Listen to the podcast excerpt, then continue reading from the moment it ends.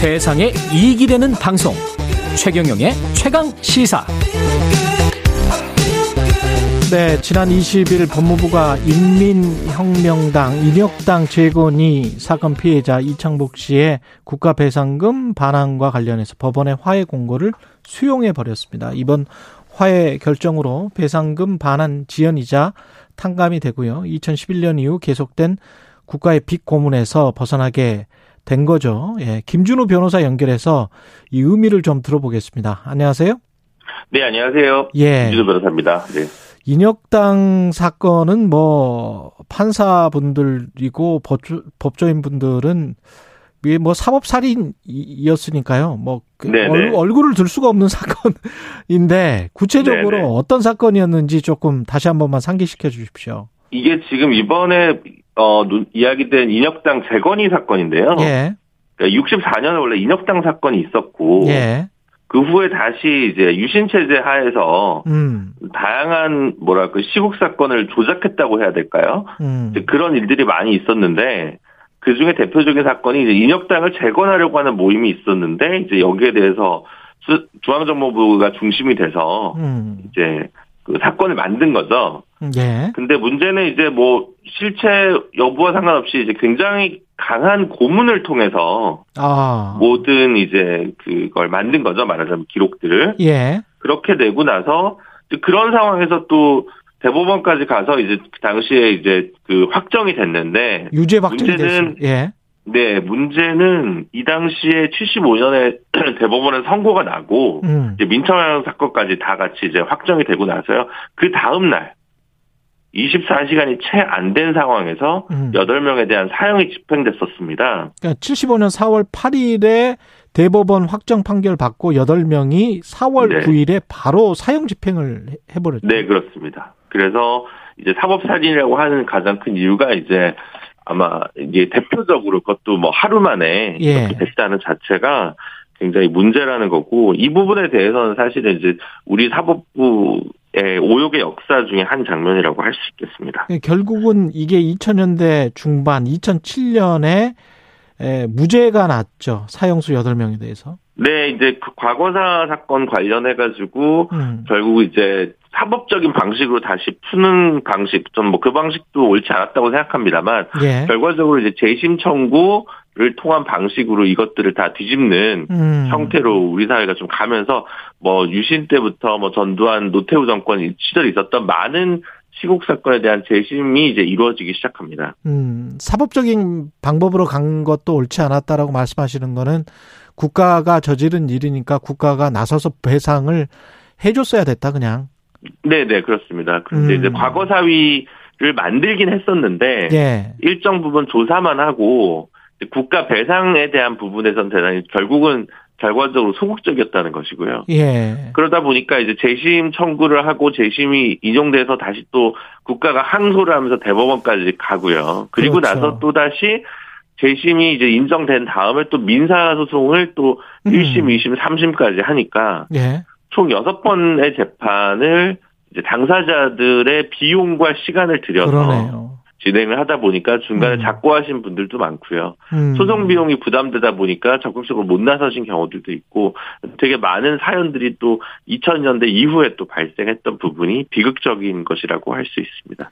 그래서 이제 유죄가 아니고 이제 무죄였다라는 거를 형사적으로는 증명을 받고 다시 네. 민사 소송을 해서 손해배상 소송을 한 다음에 그게 이제 승소가 확정돼서 이제 돈을 받았을 거 아니에요?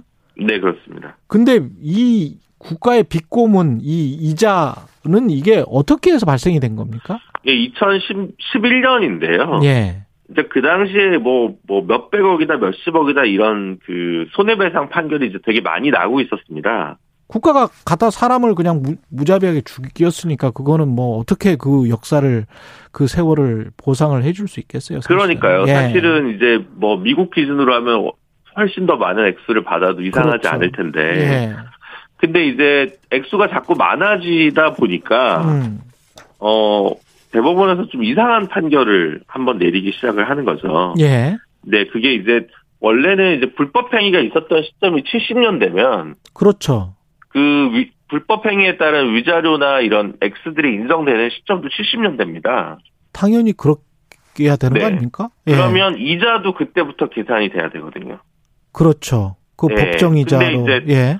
그래서 이제 뭐 큼직한 사건에서 뭐, 어, 뭐, 600억이다. 뭐 이렇게 몇십 명이 이제 한꺼번에 소송을 진행하다 보면 이런 경우가 있거든요. 음. 근데 그러면 이제 사실 원금보다 이자가 더 센 거예요. 맞아요. 예. 예.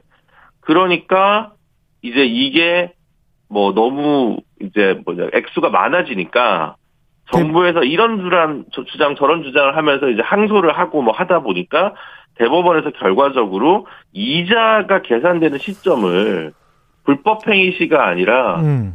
이제 이심이 끝난 시점으로 아, 판결이 끝난 시점으로 이렇게 결정하는 굉장히 좀 예, 이상한 판결을 2011년에 해버리고 맙니다. 그러니까 75년 시점으로 계산을 해서 이자까지 다 받아내야 되는데 유족들은 그게 당연한 네네네. 것인데 네. 그렇지가 않고 2심이 끝난 시점 2009년 시점인가요? 이게 2009년? 네, 뭐 이게 그러니까 어 이번에 지금 배상금 일 받으려고 저희가 2011년이라고 이제 전문가들이 얘기하는 거는 예. 과거사 판결 일반에 대한 어떤 기준이 된 전원합의체 판결이 있어서 그렇죠. 그때 일을 얘기를 하는 거고요. 예. 저희 그 인혁당 재건인 사건의 요 대법원 제가 시점을 정확하게 모르겠습니다. 예. 그러면 70 75년부터 해 가지고 2000 뭐 9년이든 11년이든 이 순간까지의 이자는 그러면 안 내도 된다. 근데 그거를 네. 받았으니 네. 받았으니 돌려내라 유족들에게 그렇게 네네. 국가가 다시 청구를 한 거 아니에요 법무부가? 그렇죠. 이제 대부분의 소송은 다 이겼기 때문에 음, 이제 유가족 중에 많은 분들이 2심 정도를 이기고 나면 예, 국가로부터 이제 그 배상금을 받았습니다. 예. 근데 근데 이제 대법원 판결은 또 이제 오랫동안 기다렸다가 이제 나오는 게 있잖아요. 그렇죠. 네 그러다 보니까 이제 어 갑자기 그그 사이에 돌려준 그러니까 어, 이자 부분이 이제 뭐 예를 들면 원금이 5억이고 이자가 5억이다. 음, 그럼 이 이자 5억을 돌려줘야 될 거 아닙니까? 그렇죠. 국가 입장에서. 근데 또 네. 국가에서 또 이 이자 5억에 대한 또 이자를 또또 쳐? 쳐서 청구를 하는 거죠. 아, 안 돌려주면 그, 그 기한만큼 또 계속 이자가, 가산 이자가 붙는 거예요? 예, 예, 그렇죠. 그러니까 부당이득이 되니까 이제 결국은 이자 5억을 더 많이 받아갔다는 셈이 됐는데 결론적으로 국가에서 10억을 돌려달라든가 뭐 이런 식의 일들이 이제 벌어지기 시작하는 거죠. 아, 이건, 이 문재인 정부의 법무부에서 이거는 원래 바로 잡 지 이걸 한동훈 법무부 장관은 이게 잘한 거네요, 그러면. 네네. 근데 이제 예. 이게 굉장히 많은 일인데 어쨌든 그 이후에 이제 많은 분들이 고통 속에서 신음을 하다가 예. 이 문제가 이제 양승태 뭐 코트에선 더 나쁜 판결들이 있고 뭐 얘기가 좀 길어집니다만 시간상 짧게 요약을 하면 음.